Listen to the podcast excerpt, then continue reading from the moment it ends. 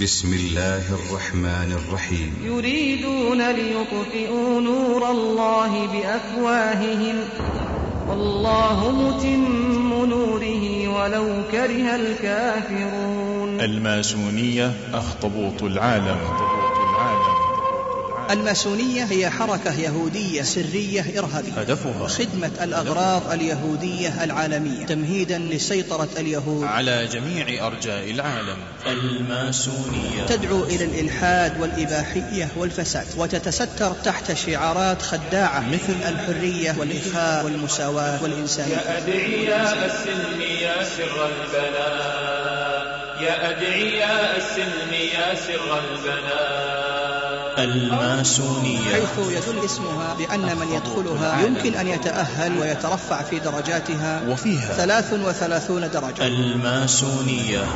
كما يتم قبول العضو الجديد الماسونية في جو مرعب ومخيف وغريب. حيث يقاد إلى الرئيس معصوب. العينين. وما أن يؤدي يمين حفظ السر ويفتح عينيه حتى يفاجأ بسيوف مسلولة حول عنقه. ومن حوله غرفة شبه مظلم فيها جماجم بشرية. وكل ذلك لبث في نفس العضو الجديد. أسئلة للأعضاء الجدد في الماسونية. سؤال. على أي شيء أقسم جواب. على التوراة. سؤال. هل علمت بكتاب سواه جواب. نعم. هناك إنجيل وقرآن. وهذان لشرذمة خارجة عن الإيمان والبشرية. سؤال. هل تؤمن بهذه الكتب؟ جواب. كلا. أؤمن بالتوراة فقط. سؤال. من ربك؟ جواب. رب إسرائيل والمؤيدين لإسرائيل. إسلامنا فيه المنى. إسلامنا اليقين. كتابنا منارة رسولنا الأمين إسلامنا فيه المنى. إسلامنا اليقين. كتابنا منارة. رسولنا الأمين. المنظمات الماسونية السرية. منظمة بلوتو الماسونية. ومنها منظمة أنور شيست ومنها منظمة تيروي دارست الماسونية. المنظمات الماسونية السرية. الماسونية هي الماسونية الماركسية البروليتاريا منظمة الروتري. منظمة الريفورم ومن الملوك والرؤساء. هيلا سيلاسي إمبراطور أثيوبيا وجلالة محمد رضا بهلوي إمبراطور إيران. وهناك فاروق الأول ملك مصر السابق.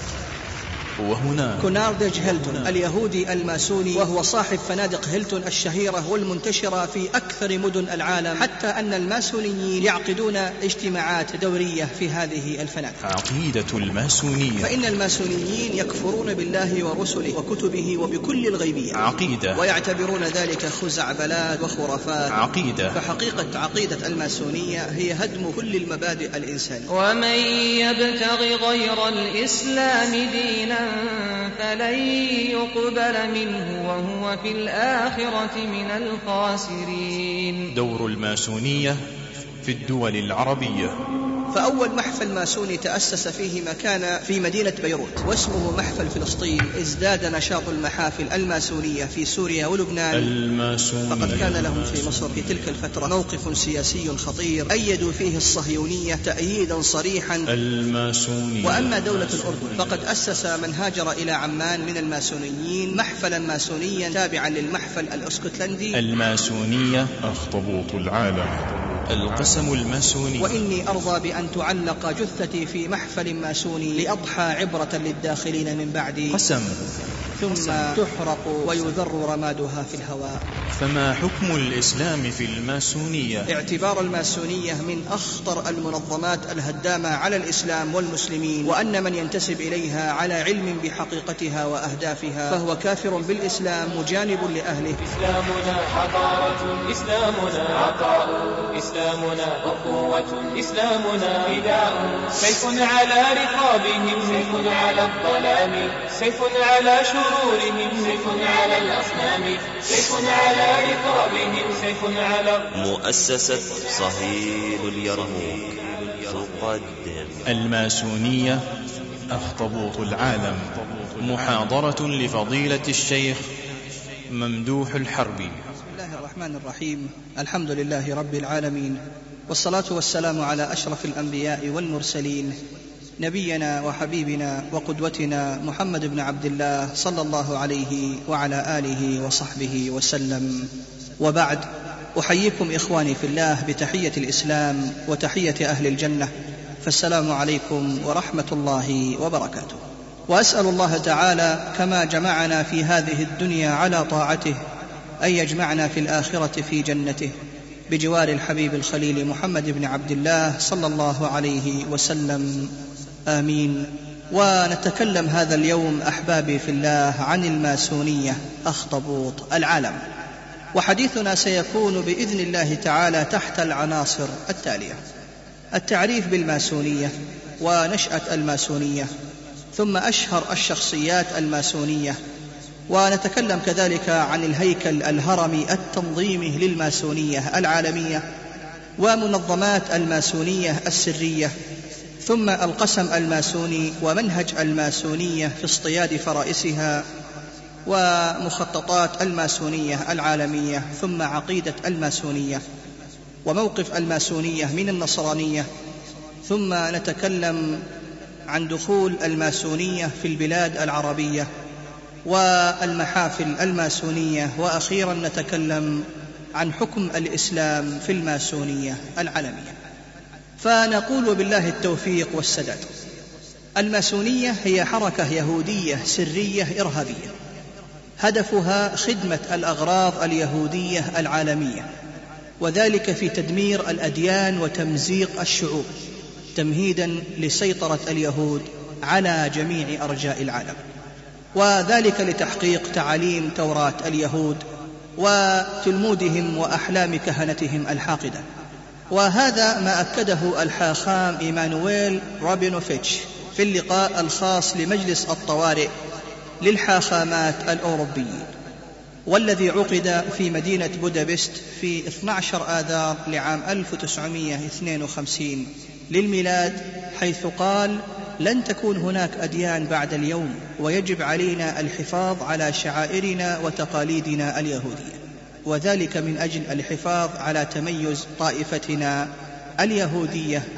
انتهى كلام الماسوني إيمانويل رابونوفيتش. وهناك من عرف الماسونية بأنها منظمة يهودية سرية هدامة إرهابية غامضة محكمة التنظيم تهدف إلى ضمان سيطرة اليهود على العالم وتدعو إلى الإلحاد والإباحية والفساد وتتستر تحت شعارات خداعة مثل الحرية والإخاء والمساواة والإنسانية. وجل أعضائها من الشخصيات المرموقة في العالم من الرؤساء والملوك والأمراء والتجار والأعيان ويقيمون ما يسمى بالمحافل للتجمع والتخطيط والتكليف بالمهام تمهيدا لتأسيس جمهورية يهودية عالمية كما يعتقدون. أما التعريف اللغوي للماسونية فهي مركبة من كلمتين فرنسيتين الأولى فارتك أي ألباني والثانية ماسون أي الصادق. ولهذا فهم يلقبون بالبنائين الصادقين أو البنائين الأحرار. أما عن نشأة الماسونية فالبعض يقول أن المؤسس الأول للماسونية هو هيرودوس الثاني الذي كان واليا على القدس لدولة الرومان وقد أسس في القدس بالاشتراك مع مستشاريه اليهوديين وهما أحرام أليبود ومؤاب لافي جمعية سرية باسم القوة الخفية وكان هدفها مقاومة دعوة المسيح عليه السلام لأنه أي المسيح كان يبشر بزوال هيكل سليمان حتى لا يبقى فيه حجر يلامس الآخر. يقول شاهين مكاريوس وهو رئيس المحفل الماسوني في مدينة القاهرة في جمهورية مصر العربية. يقول هذا الماسوني الماسونية أكبر الجمعيات وأغناها وأشهرها ولعلها أقدمها أيضا وقد ذهب الناس في قدمها مذاهب مختلفة فبعضهم قال إنها أنشئت في هيكل سليمان وبعضهم ردها إلى كهنة المصريين وآخرون إلى كهنة الهنود ويزعم غيرهم أن مؤسسها الحقيقي لا يزال مجهولا. ولا يبعد عن التصديق أن العالم لم يخل من جمعية سرية منذ نشأته ويغلب على الظن أن منشأ هذه الجمعية كان في روميا سنة سبعة عشر قبل الميلاد. انتهى كلام هذا الماسوني شاهين مكاريوس. أما إذا أردنا أن نتكلم إخواني في الله عن أشهر الشخصيات الماسونية فأولهم رجل اسمه ميرابو الذي كان أحد مشاهير قادة الثورة الفرنسية ثم جاء بعده مازيني الإيطالي ثم الجنرال الأمريكي ألبرت مايك الذي فصل من الجيش الأمريكي لارتكابه فظائع وحشية تحت شعار الأعمال الحربية ونجحت الماسونية في استغلال حقده وغضبه على الشعوب لخدمتها حتى أصبح المشرف الأول على الماسونية في العالم والمخطط لها في تنفيذ برامجها ووضع الخطط التدميرية للماسونية في العالم حيث استقر ألبرت بايك في مقر هادئ بمدينة صغيرة في أمريكا وهي ما تسمى بليتل روك واعتكف قرابة اثنا عشر سنة وهو يدرس دراسة مستفيضة عن المخططات المستقبلية للماسونية في العالم وعندها خرج بمخططه الرهيب الذي يسمى بمخطط بايك العالمي ويشتمل على الآتي. اولا إعادة تنظيم المحافل الماسونية في جميع أنحاء العالم. ثانيا تأسيس ثلاث مجالس مركزية عليا. مقرها الأول في بلدة شارلستون في الولايات المتحدة الأمريكية والثاني في مدينة روما بإيطاليا والثالث في مدينة برلين آه، بألمانيا. ثالثا تأسيس عشرين مجلس تحت إشراف المجالس العليا الخاضعة بدورها للمحفل الأعلى الماسوني ويختص كل مركز بمنطقة معينة بحيث تغطي كل المناطق الهامة في الكرة الأرضية. جاء بعد ذلك رجل اسمه ليون بلوم وهو فرنسي الذي كان مكلفا بنشر الإباحية في العالم حيث أصدر كتابا بعنوان الزواج لم يعرف أفحش منه عياذا بالله تعالى. ثم جاء بعد ذلك رجل اسمه كوديرلوس اليهودي صاحب كتاب العلاقات الخطرة ولاف أردج وهو الذي أعلن في مؤتمر الماسونية عام 1865 للميلاد في مدينة أليتش في جموع من الطلبة الألمان والأسبان والروس والإنجليز والفرنسيين قائلا يجب أن يتغلب الإنسان على الإله وأن يعلن الحرب عليه وأن يخرق السماوات ويمزقها كالأوراق عياذا بالله تعالى. ثم جاء بعد ذلك الماسوني ماتسيني جوزيني وجان جاك روسو وفولتير في فرنسا وجورجي زيدان في مصر وكارل ماركس وإنجلز في روسيا والأخيران. كان من ماسوني الدرجة الحادية والثلاثين ومن منتسبي المحفل الإنجليزي ومن الذين أداروا الماسونية السرية في العالم وبتدبيرهما صدر البيان الشيوعي المشهور.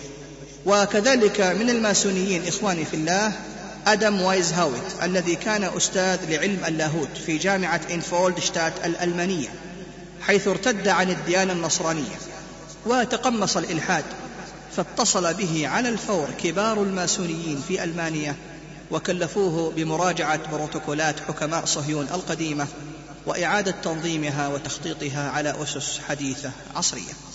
أما الشخصيات البارزة من الأعيان والملوك والأمراء الذين انضموا تحت الماسونية العالمية فيذكر مؤلف دائرة المعارف الماسونية المصورة تحت عنوان ملوك الشرق يعتنقون الماسونية المثالية ما نصه منذ الخامس والعشرين من كانون الثاني سنة 1948 للميلاد وأصحاب الجلالة ملوك الشرقين الأوسط والأدنى يؤيدون الماسونية ويعتنقون طريقتها المثالية ومنهم جلالة هيلا سيلاسي إمبراطور أثيوبيا وجلالة محمد رضا بهلوي إمبراطور إيران وغيرهما من الملوك ورؤساء الجمهوريات والأمراء ورؤساء الحكومات. إلى أن قال وقد قرر المؤتمر السابع بالأمس في 25 أربعة 1952 للميلاد منح صولجان السلطة حسب النص الدستوري لحضرة صاحب الشوكة العظمى القطب الأعظم حنا بك أبي راشد عميد الطرق الماسونية المثالية مدى الحياة وذلك باحتفال كبير تحت رعاية صاحب الجلالة فاروق الأول ملك مصر السابق. واليوم قد توجت الماسونية المثالية برعاية صاحب الجلالة الملك حسين المعظم بموجب الكتاب الرسمي الذي ورد إلى دار الأحرار المثاليين في الحازمية بطريقة رسمية من الديوان الملكي الهاشمي وهذا نصه. حضرة السيد حنا أبي راشد المحترم. تلقيت ببالغ السرور والتقدير كتابكم الكريم المؤرخ في الرابع عشر من الشهر السادس لعام 1957 للميلاد. فشكرت لكم أعظم الشكر نبيل عواطفكم وصادق مشاعركم وأمانيكم. وإني إذ أتقبل بالغبطه وبالابتهاج قراركم الأمثل بمنح أسمى درجات الماسونية الأخيرة. ووضع رسمي في صدر المجلس السامي المثالي العالمي ليطيب لي أن أعرب لكم عن عميق شكري وخالص امتناني وتقديري مع أطيب التمنيات لكم بدوام النجاح في خدمة المثل السامية التي تقصدون تحقيقها والمبادئ الرفيعة التي تدأبون على نشرها لخير البشر وهداية الإنسانية. حفظ الله ذاتكم الرفيعة وأيدكم بالصحة والسعادة. والسؤدد الملك حسين بن طلال حرر هذا المرسوم في 23 تموز 1957 للميلاد. وفي 25 كانون الأول عام 1957 صدر مرسوم الرئيس الأعظم للماسونية بتأليف وتأميم المحفل الأكبر المثالي للمملكة الأردنية الهاشمية والمنادات بدولة بهجة تلهوني أستاذا أعظم له تحت رعاية جلالة الحسين ملك المملكة الأردنية الهاشمية ومقره الرئيسي عمان وذلك كما دون في السجل العام للطرق الماسونية المثالية العالمية في تاريخ 2 شباط 1958 للميلاد. أما عملية تكريس الملك حسين إخواني في الله فقد جرت في السابع عشر من شهر آيار 1959 للميلاد على ما جاء في كتاب البنائين لحنين قطيني الذي قام هو نفسه بعملية التكريس. وقد جاء في الصفحة 27 من الكتاب ما يلي جرى تكريس جلالته في حفلة خاصة وكان لتكريسه ضجة عالمية كبرى. وقد قام بالتكريس الأخ الكلي الاحترام الأستاذ حنين قطيني الذي سبق وكرس جده المغفور له الملك عبد الله بن الحسين مؤسس المملكة الأردنية الهاشمية. وأن بعض ما كتب في صدد هذا التكريس ما نشرته مجلة العاصمة في العدد 74 و 75 الصادر في تشرين الثاني عام 1959 وقد ترجم هذا المقال إلى اللغات الإنجليزية والفرنسية والأسبانية. ونشرته المجلات الماسونية الأمريكية في نشراتها الدورية. وكانت حفلة تكريس جلالته غاية في الأبهة. حضرها رهط من كبار الماسون العالميين كما تولى إجراء عملية التكريس حسب طقوس الطريقة الإيكوسية القديمة مكرس الملوك والأمراء والرؤساء الأخ الكلي الاحترام الأستاذ حنين قطيني وقد سلمت لجلالته الدرجات الماسونية الرفيعة ونودي به أخا عزيزا وراعيا للماسونية وأستاذ أعظم شرقي. هذه درجة. وأستاذ أعظم شرقي للمحفل اللبناني للأقطار العربية وقد كان لتكريم جلالته رنة فرح في البلاد العربية ورحب العالم أجمع أجمل ترحيب بانضمام أخ كبير إلى البناية الماسونية وهو صاحب الجلالة الملك حسين عاهل المملكة الأردنية الهاشمية ليلتقي مع إخوانه ملوك ورؤساء العالم في مختلف الميادين. انتهى إخواني في الله من كتاب البنائين لحنين قطيني والآن ننتقل إلى الهيكل الهرمي التنظيمي للماسونية. فيتكون الهيكل الهرمي التنظيمي العام للماسونية من ثلاث مراحل هرمية. المرحلة الأولى الماسونية الابتدائية الرمزية والمرحلة الثانية الماسونية الملوكية والمرحلة الثالثة والأخيرة هي الماسونية الكونية.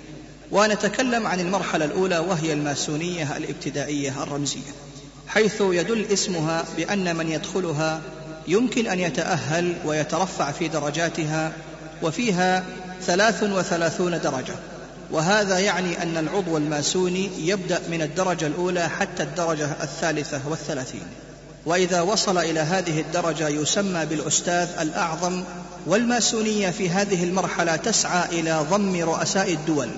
ورؤساء الوزارات وكبار الشخصيات التي بيدها الحل والربط في كل بلد حتى تضمن حمايتهم لها وتسهيل مآربهم وأغراضهم وحمايتهم عند الضرورة إذا كشف أمرهم إضافة إلى أن العضو الماسوني يعطى شهادة انتساب وعضوية يعتمدها الأستاذ الأعظم أو السكرتير الأعظم الحائز على الدرجة الثالثة والثلاثين وتكون هذه الشهادة مؤرخة بالتاريخ اليهودي وتنقسم هذه الدرجات الثلاث والثلاثون إلى أربعة أقسام بحسب الألوان وهي على النحو التالي. من واحد إلى ثلاثة تسمى الماسونية الزرقاء ومن أربعة إلى ثمانية عشر تسمى الماسونية الحمراء ومن تسعة إلى ثلاثين تسمى الماسونية السوداء. والعضو الماسوني في هذه الدرجات يتقلب بين الألقاب التالية. المختار المختار العظيم الكاهن الماسوني فارس الشمس فارس السيف الصليب الوردي الجد العظيم. كما يتم قبول العضو الجديد في الماسونية في جو مرعب ومخيف وغريب حيث يقاد إلى الرئيس معصوب العينين وما أن يؤدي يمين حفظ السر ويفتح عينيه حتى يفاجأ بسيوف مسلولة حول عنقه. وبين يديه كتاب العهد القديم ومن حوله غرفة شبه مظلمة فيها جماجم بشرية وأدوات هندسية مصنوعة من الخشب وكل ذلك لبث المهابة في نفس العضو الجديد. وقد بلغ عدد الماسونيين قبل عقدين من الزمان حوالي ستة ملايين ماسوني منتشرين في أنحاء العالم. منهم أربعة ملايين ماسوني في الولايات المتحدة الأمريكية ومليون ماسوني في دولة بريطانيا وحدها. ومليون ماسوني في باقي دول العالم بما في ذلك البلاد العربية والكيان الإسرائيلي الصهيوني. أما المرحلة الثانية من مراحل التنظيم الماسوني فهي الماسونية المتوسطة أو الماسونية الملوكية وهي تمثل مرتبة عليا في عضوية المحفل الماسوني وهذا اللقب لا يحصل عليه إلا اليهودي إلا أنهم رأوا أخيرا ومن باب التضليل والخديعة أن يقبلوا فيها عددا محدودا من غير اليهود بشرط أن يكونوا قد قدموا خدمات جليلة للمحافل الماسونية العالمية. وأخيرا تأتي المرحلة الثالثة في التنظيم الهرمي الماسوني وهي الماسونية الكونية الحمراء وتكون محصورة عادة في محفل واحد لا غير. مكون من اثنا عشر عضوا وهؤلاء جميعهم منتخبون من كبار حاخامات اليهود وكهنتهم وزعمائهم وهذه الفرقة إخواني في الله غارقة في التخفي والغموض حتى لا يعرف نشاطها ولا نظامها أحد. وهم الذين صاغوا بروتوكولات حكماء صهيون وذلك إبان المؤتمر الصهيوني العالمي الأول الذي عقد في بال عام 1897 للميلاد. وهذه الفرقة الماسونية هي أعلى الطبقات. والعجيب أن هذه الفرقة ليس لها إلا محفل واحد فقط في مدينة نيويورك وفيه أكبر وأغنى جالية يهودية وهم الذين يديرون الحركة الاقتصادية والسياسية. ولا يعرف أحد مقرها إلا الأعضاء فقط. وبالطبع فإن أصحاب هذه الطبقة فوق جميع الأباطرة والملوك والرؤساء لأنهم يتحكمون فيهم. وكل زعماء الصهيونية هم من الماسونية الكونية الحمراء. كهرتزل وهم الذين يخططون في داخل العالم لصالح الشعب اليهودي. أما إذا أردنا أن نتكلم أحبابي في الله عن منظمات الماسونية السرية الهدامة فيأتي في مقدمتها منظمة بلوتو الماسونية. وأفراد هذه المنظمة السرية هم من أصحاب المليارات وأصحاب الملايين من اليهود الذين يتحكمون في الحياة التجارية والإقتصادية لكثير من دول العالم.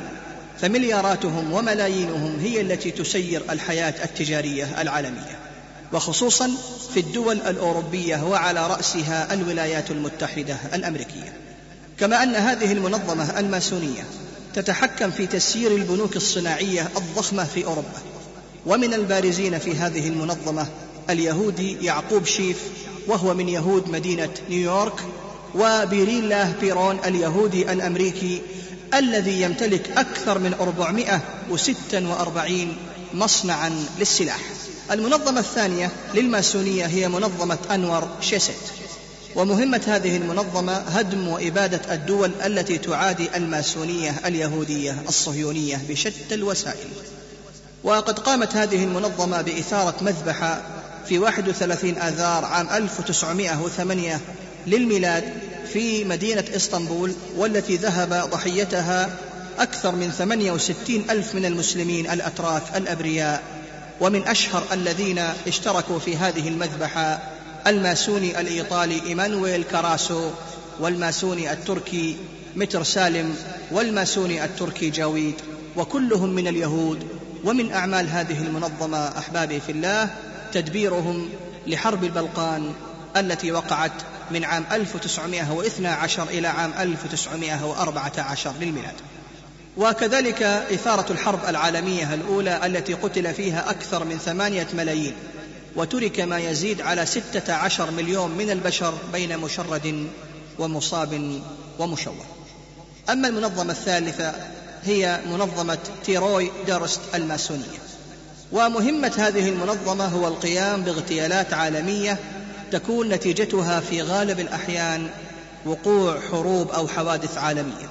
ومن أخطر الأعمال التي قامت بها هذه المنظمة اغتيال ولي عهد النمسا الأمير فرديناند الذي اغتاله ماسوني من هذه المنظمة واسمه برجنيب وقد دفعت جمعية الأخوة اليهودية لهذا الشخص مبلغ وقدره ستة عشر ألف دولار لتنفيذ هذه المهمة القذرة.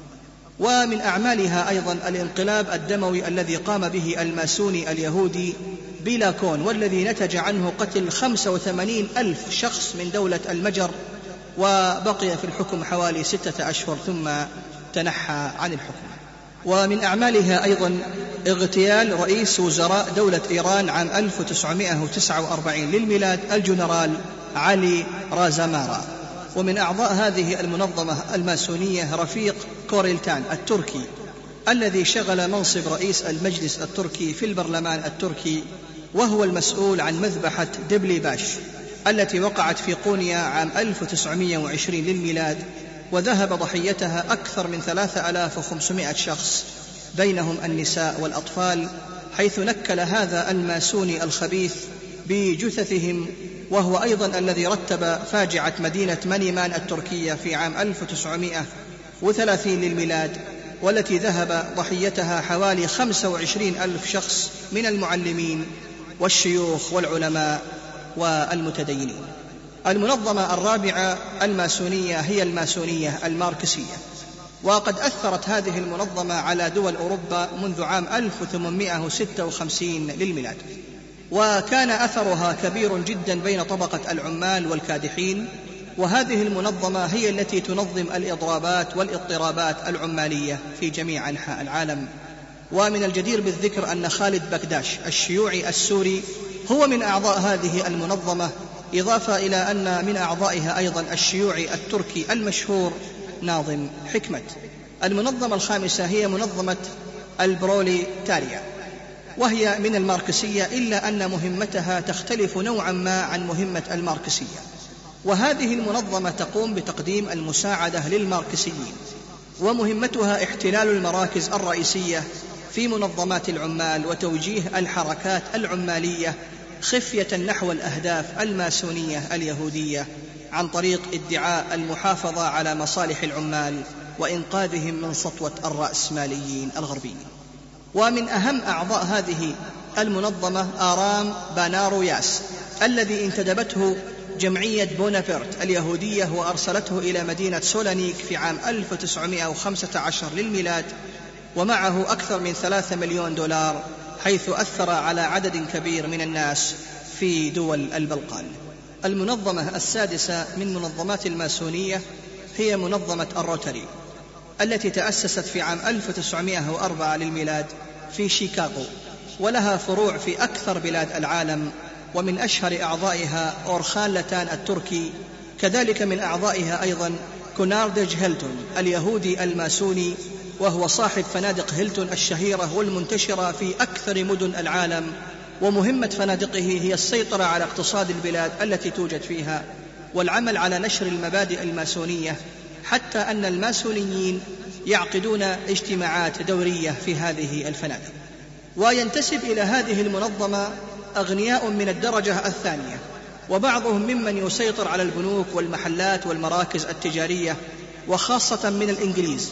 ومن المنتسبين لهذه المنظمة من الماسونية جمهرة لا بأس بها من لوردات البرلمان الإنجليزي وقد لعب هؤلاء دورا هاما في عملية ضرب الاقتصاد المصري عام 1956 للميلاد على إثر تأميم قناة السويس المصرية.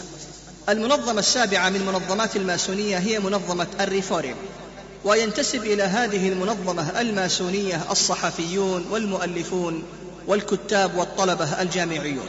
ومؤسس هذه الفرقة هو مارتن لوثر اليهودي الذي ادعى أنه اعتنق النصرانية.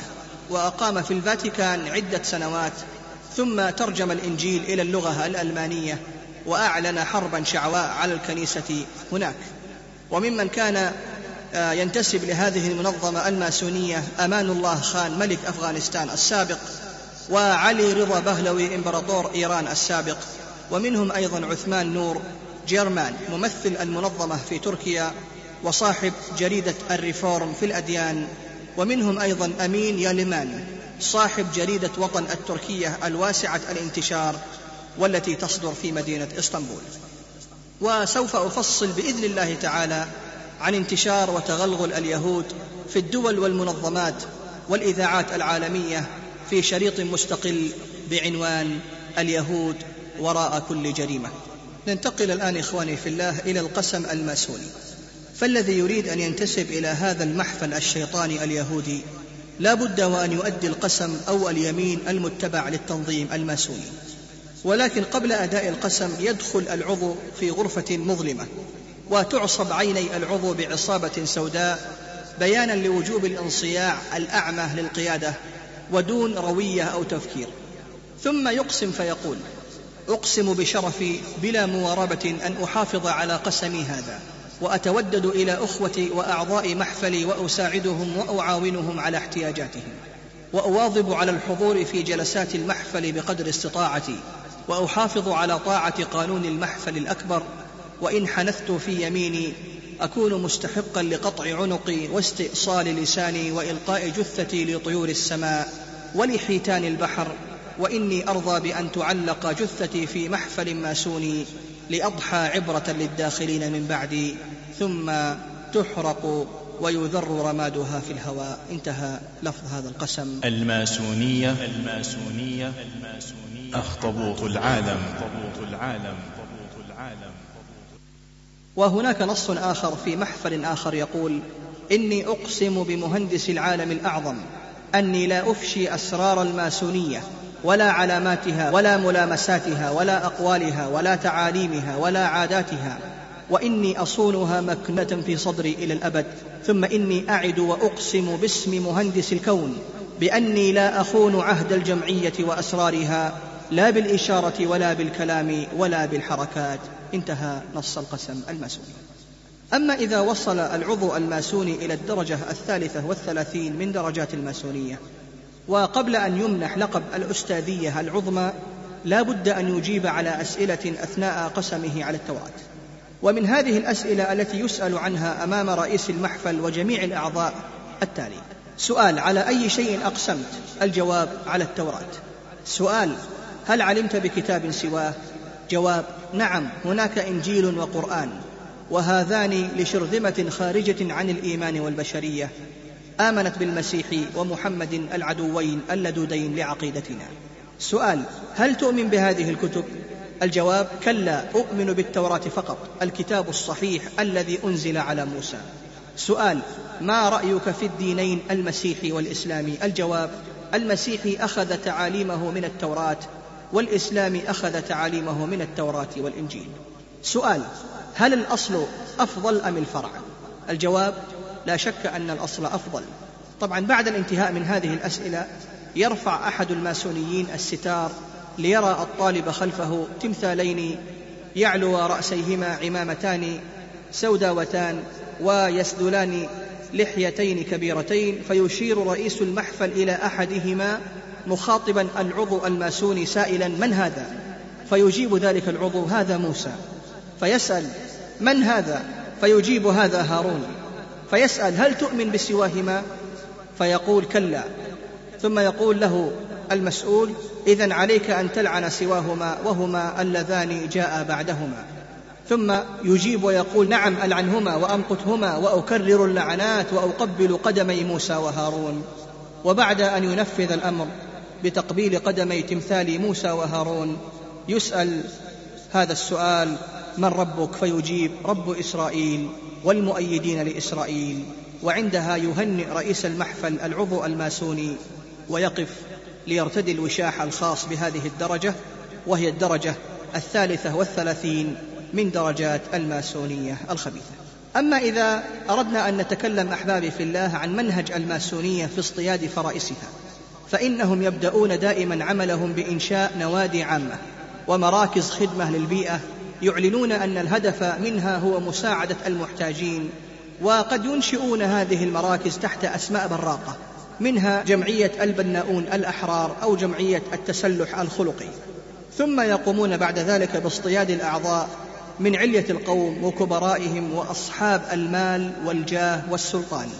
ولا بد أن يكون الأعضاء من غير المتمسكين بدينهم طبعا ومن غير الملتزمين بالقيم والمبادئ الأخلاقية.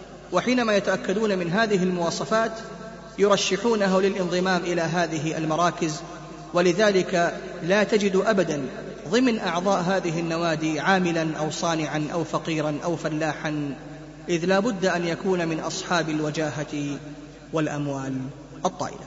ولهذا يقول عظماء وكبراء الماسونيين إننا لا نستطيع أن نبلغ غايتنا إلا بواسطة الأعيان والأمراء.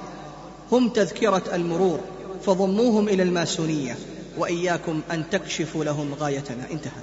وهكذا يقومون بضم الأعداد الكثيرة من المشاهير من أصحاب المراكز العظمى في المجتمعات ويوضع هؤلاء في الدرجات الأولى من درجات الماسونية التي لا يرى فيها إلا الحفلات والرحلات ومظاهر الإخاء الإنساني.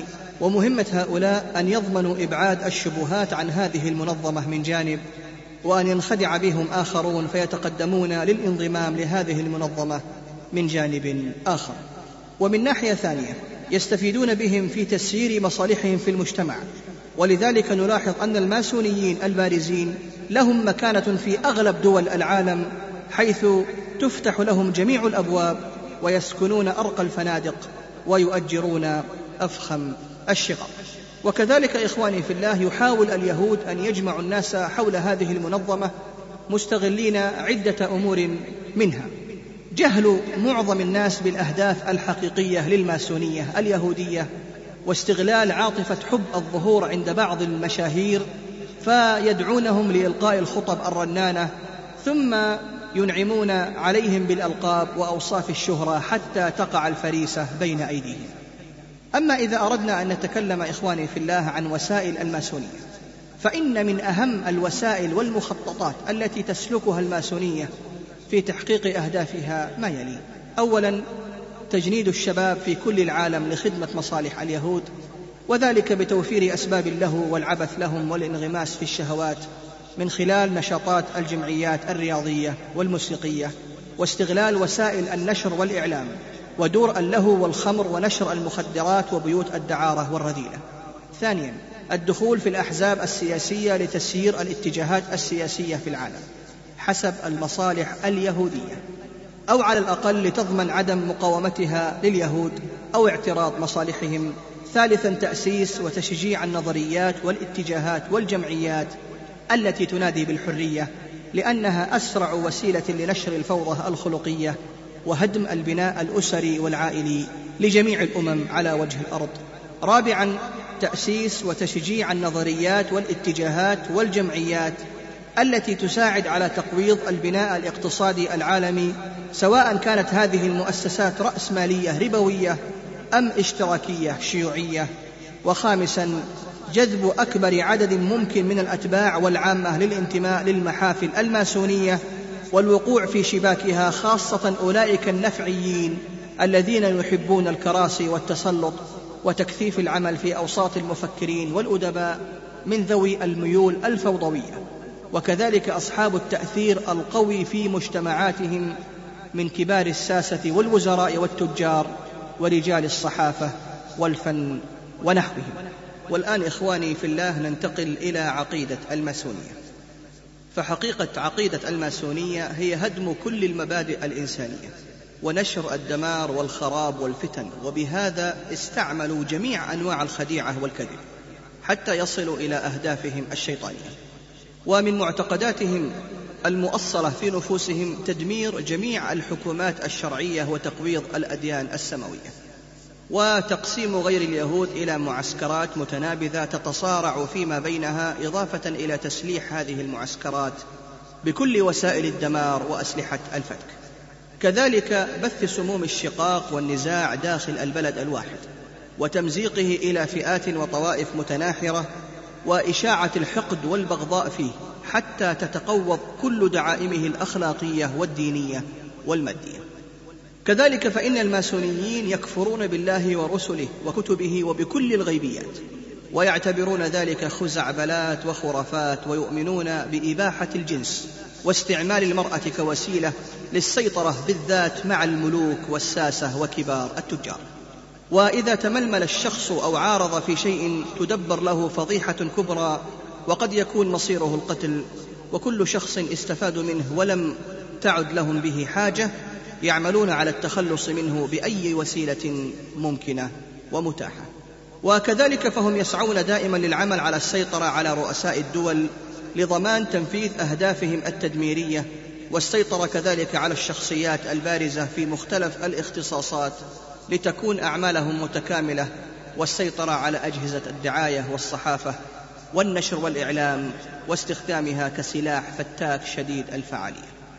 إضافة إلى السيطرة على المنظمات الدولية بترأسها من قبل أحد الماسونيين كمنظمة الأمم المتحدة ومنظمات التربية والعلوم والثقافة ومنظمات الأرصاد الدولية ومنظمات الطلبة والشباب والشابات في العالم وغيرها من المنظمات ذات التأثير القوي في العالم. والآن نتكلم إخواني في الله عن موقف الماسونية من الديانة النصرانية.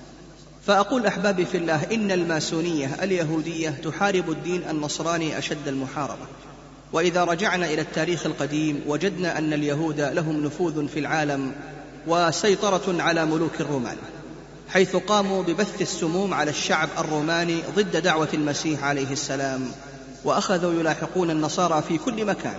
فلا تجد ساحة من ساحات الرومان إلا والمشانق أو الصلبان معلقا عليها رجال النصارى وقد جاء في النشرة الماسونية الفرنسية الصادرة في عام 1848 للميلاد ما نصه. الطائفة الماسونية ليست فقط لا تقبل النصرانية ولكنها تثير حربا عليها انتهى وقد قال أحد زعماء الماسونية الفرنسية ما نصه لن يرتاح الماسون حتى يحولوا جميع الكنائس والمسيحية إلى هياكل للحرية. والسؤال الذي يطرح نفسه هو كيف دخلت الماسونية إلى البلاد العربية؟ وأول هذه البلاد أحبابي في الله هي جمهورية مصر العربية. حيث جاء في تقرير لمركز الدراسات العربية في لندن أنه كان في معية نابليون خلال حملته على مصر في نهاية القرن الثامن عشر عدد من الماسونيين بينهم الجنرال كليبر فأسسوا في عام 1978 للميلاد أول محفل ماسوني باسم محفل إيزيس. وقد كان تابعا للشرق الأعظم الفرنسي ومقره في مدينة القاهرة. بعد ذلك كثرت المحافل وضمت عددا من الشخصيات الرسمية. فعندما تأسس محفل الأهرام في مصر انضم إليهم كثير من الشخصيات الرسمية من بينهم الأمير عبد الحليم ابن محمد علي باشا. ولما دخلت المحافل الإنجليزية إلى مصر استقطبت كثيرا من ضباط الجيش ويعتبر جمال الدين الأفغاني من أهم الشخصيات التي انتمت إلى الماسونية في مصر. وكان انتماؤه إليها هو الذي جعل منه شخصية سياسية لها وزنها في المجتمع المصري حيث فتحت له الصحف منابرها وتمكن من أن يكون ناطقا شبه رسمي باسم الشعب المصري في تلك الفترة. كما توصلت الماسونية في مصر إلى استقطاب الحاكم نفسه عندما عين الخديوي توفيق رئيس شرف للمحفل الأكبر الوطني المصري الماسوني. وعلى الرغم من ادعاء الماسونيين أنهم لا يتدخلون في الشؤون السياسية فقد كان لهم في مصر في تلك الفترة موقف سياسي خطير أيدوا فيه الصهيونية تأييدا صريحا فقد وجهت الهيئة العاملة للمحفل الأكبر الوطني المصري الماسوني في ذلك الوقت نداء إلى المحافل الماسونية في فلسطين وإلى عموم الأهالي فيها تبنت فيه وجهة النظر الصهيونية التي تزعم أنها جاءت إلى فلسطين لتعميرها ونشر الرفاهية والثقافة فيها وطالبت الناس إلى التسليم بالأمر الواقع والاستسلام له. وأما دولة سوريا ودولة لبنان فأول محفل ماسوني تأسس فيهما كان في عام 1862 للميلاد في مدينة بيروت واسمه محفل فلسطين ثم توالى تأسيس المحافل الأخرى التي دخلها عدد من أعيان البلاد المواطنين والأجانب. وبعد الحرب العالمية الأولى ازداد نشاط المحافل الماسونية في سوريا ولبنان وكانت تمارس نشاطا سياسيا مباشرا. كان يظهر فيه النفوذ الفرنسي واضحا وجليا. وأما دولة الأردن فقد أسس من هاجر إلى عمان من الماسونيين محفلا ماسونيا تابعا للمحفل الاسكتلندي ولتبرير براءة هؤلاء من موقف الصهيونية والمحافل الماسونية الإسرائيلية على أرض فلسطين. قاموا بإصدار بيان قالوا فيه إن العرب لا يجوز لهم أن يخرجوا من الماسونية ويتركوا الصهيونية حرة تعمل فيها ما تشاء. وإن من واجبهم الديني والقومي ألا يتركوا هذا الميدان خاليا من صوت العرب الداوي حتى لا ينفرد الصهاينة في بث دعاياتهم المضللة فيه بشتى وسائل الإغراء والنفوذ. انتهى قوله. ومن وراء هذه الحجة إخواني في الله قرر الماسونيون الأردنيون والفلسطينيون بتأسيس منظمة خاصة بهم سموها الحركة الماسونية العربية. هدفها التعاون مع المحافل الماسونية المتعاطفة معهم في مختلف أنحاء العالم من أجل إنصاف عرب فلسطين وإطلاع العالم على مأساة اللاجئين كما يزعمون. إلا أن مفتي دولة الأردن رحمة الله عليه في ذلك الوقت أصدر فتوى طويلة بين فيها موقف الشرع من تلك المنظمات اليهودية الخبيثة. أما أول المحافل الماسونية التي تأسست في الدول الغربية هي بإشراف محفل بريطانيا الأعظم وهي كالتالي أول محفل ماسوني في باريس تأسس في عام 1732 للميلاد. وأول محفل ماسوني في جبل طارق تأسس في عام 1728 للميلاد. وأول محفل ماسوني في دولة ألمانيا تأسس في عام 1733 للميلاد. وأول محفل ماسوني في البرتغال تأسس عام 1735 للميلاد. أما في هولندا فتأسس أول محفل ماسوني في عام 1745 للميلاد وفي سويسرا تأسس عام 1740 وفي الدنمارك تأسس أول محفل ماسوني في عام 1745 وفي دولة إيطاليا تأسس أول محفل ماسوني في عام 1763 للميلاد. أما البلجيك ففي عام 1765 وفي دولة روسيا تأسس أول محفل ماسوني عام 1771 للميلاد وفي دولة السويد تأسس أول محفل ماسوني في عام 1773 للميلاد. وفي دولة الهند فقد تأسس أول محفل ماسوني في عام 1752 للميلاد. وكذلك تأسست إخواني في الله محافل ماسونية رسمية في الولايات المتحدة الأمريكية ابتداء من عام 1733 للميلاد في بوسطن وفي نيويورك وفي أهم المدن الأمريكية. ولم يأتي عام 1907 للميلاد حتى كان عدد المحافل العظمى في أمريكا وحدها يزيد على خمسين محفل يتبعها آلاف المحافل العادية المنتشرة في أرجاء الولايات المتحدة الأمريكية وينخرط في عضويتها أكثر من مليون أمريكي. أما إذا انتقلنا أحبابي في الله إلى رموز وشعارات الماسونية. فمن هذه الشعارات وهذه الرموز المثلث والفرجار والمسطرة والمقص والرافعة والنجمة الخماسية. إضافة إلى الأرقام ثلاثة وخمسة وسبعة وهي رموز وطقوس تساعد على اكتشاف النور كما يعتقد الماسونيون. والوحدة الأساسية في التنظيمات الماسونية هي المحفل ويحق لكل سبعة ماسونيين أن يشكلوا محفلا والمحفل يمكن أن يضم خمسين عضوا وتعقد المحافل اجتماعا دوريا كل خمسة عشر يوما. يحضره المتدربون والعرفاء والمعلمون. أما ذو الرتب الأعلى فيجتمعون على حدة ويفترض في المشاركين في الاجتماع أن يقبلوا ويأتوا بلباس معين فهم يضعون في أيديهم قفازات بيضاء ويزينون صدورهم بشريط عريض ويربطون على خصورهم مآزر صغيرة وقد يرتدون ثوبا أسودا طويلا أو بزة قاتمة اللون بحسب تقاليد محفلهم وهي تقاليد غاية في التعقيد والتنوع. ويفوق عدد الماسونيين في أمريكا الآن عددهم في أي بلد آخر. وتأتي بريطانيا في الدرجة الثانية ففي مدينة اليهود الأولى نيويورك وحدها حوالي ألف محفل ماسوني. يضم 350 ألف ماسوني. فكيف بباقي المدن الأمريكية؟ وقد كان الرئيس السابق للولايات المتحدة الأمريكية هاري ترومان ماسونيا أعظم يحمل الدرجة الثالثة والثلاثين وهو الذي اعترف بالكيان الصهيوني باسم الولايات المتحدة الأمريكية بعد عشر دقائق من قيام إسرائيل على أرض فلسطين. ومن الرؤساء السابقين أيضا ليندون جونسون وريتشارد نيكسون. كان من غلاة الماسونيين وكان لهما دور علني واضح في دعم إسرائيل سياسيا وعسكريا.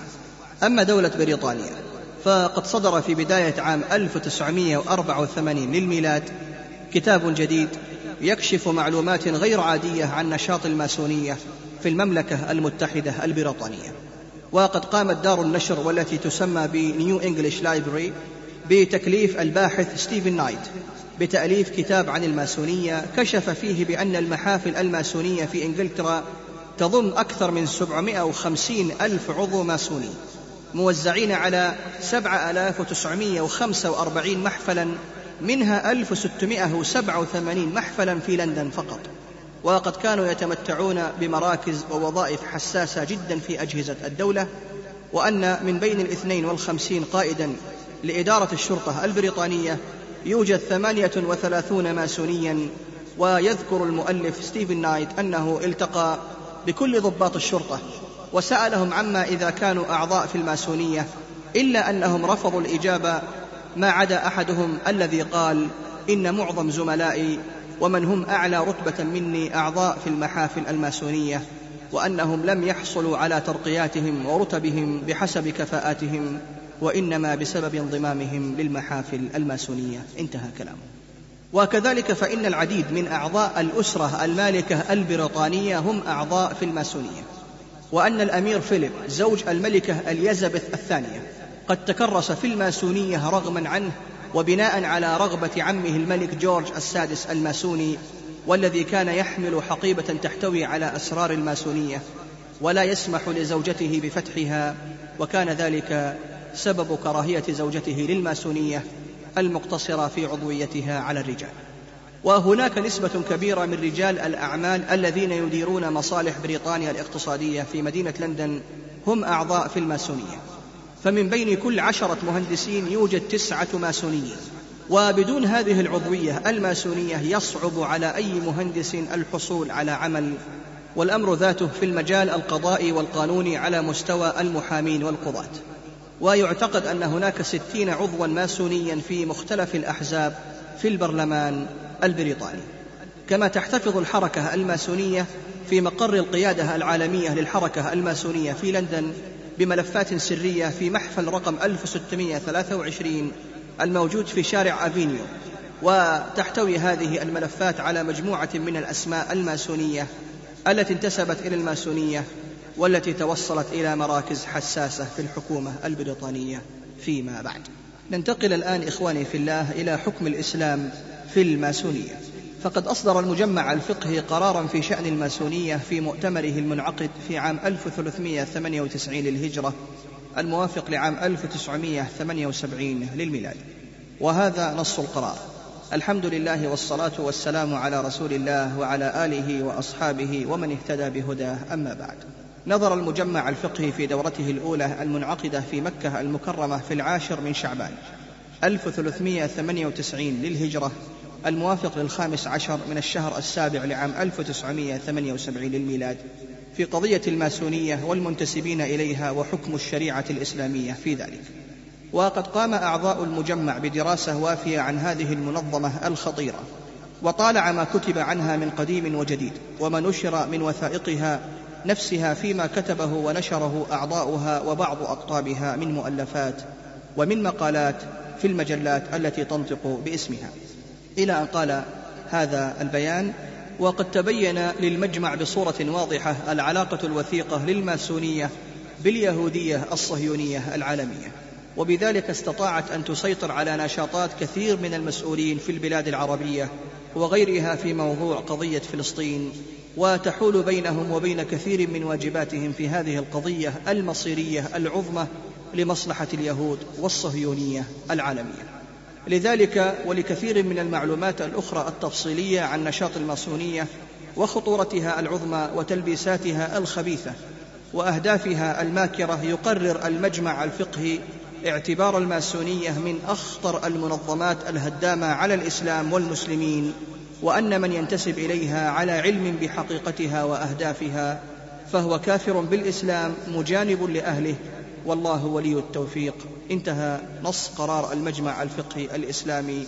الرئيس عبد الله بن حميد نائب الرئيس محمد علي الحركان الأعضاء عبد العزيز بن عبد الله بن باز ومحمد بن عبد الله السبيل ومصطفى الزرقاء وعبد القدوس الهاشمي الندوي ومحمد محمود الصواف وصالح ابن عثيمين ومحمد رشيد قباني ومحمد رشيدي وأبو بكر جومي رحمة الله عليهم.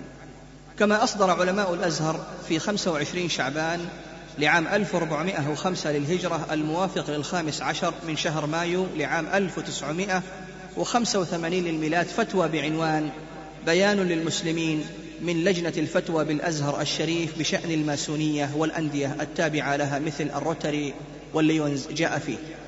فإن الإسلام والمسلمين يحاربهم الأعداء العديدون بكل الأسلحة المادية والأدبية. يريدون بذلك الكيد للإسلام والمسلمين. ولكن الله ناصرهم ومعزهم. قال تعالى إنا لننصر رسلنا والذين آمنوا في الحياة الدنيا ويوم يقوم الأشهاد. ومن بين هذه الوسائل التي يحاربون بها الإسلام وسيلة الأندية التي ينشئونها باسم الإخاء والإنسانية.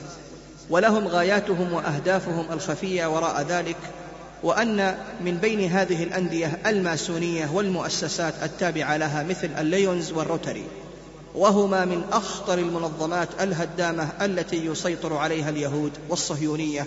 يبتغون بذلك السيطرة على العالم عن طريق القضاء على الأديان وإشاعة الفوضى الأخلاقية.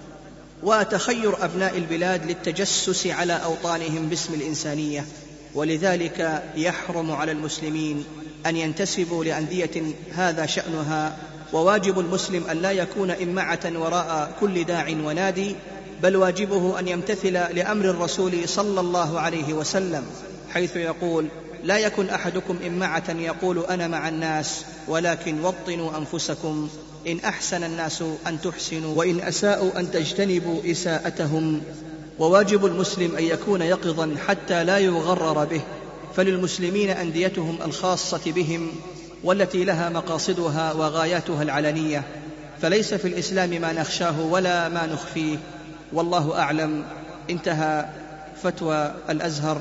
وعليه ختم لجنة الفتوى بالأزهر. رئيس لجنة الفتوى الشيخ عبد الله المشد هذا أحبتي في الله وإلى لقاء قريب بإذن الله تعالى.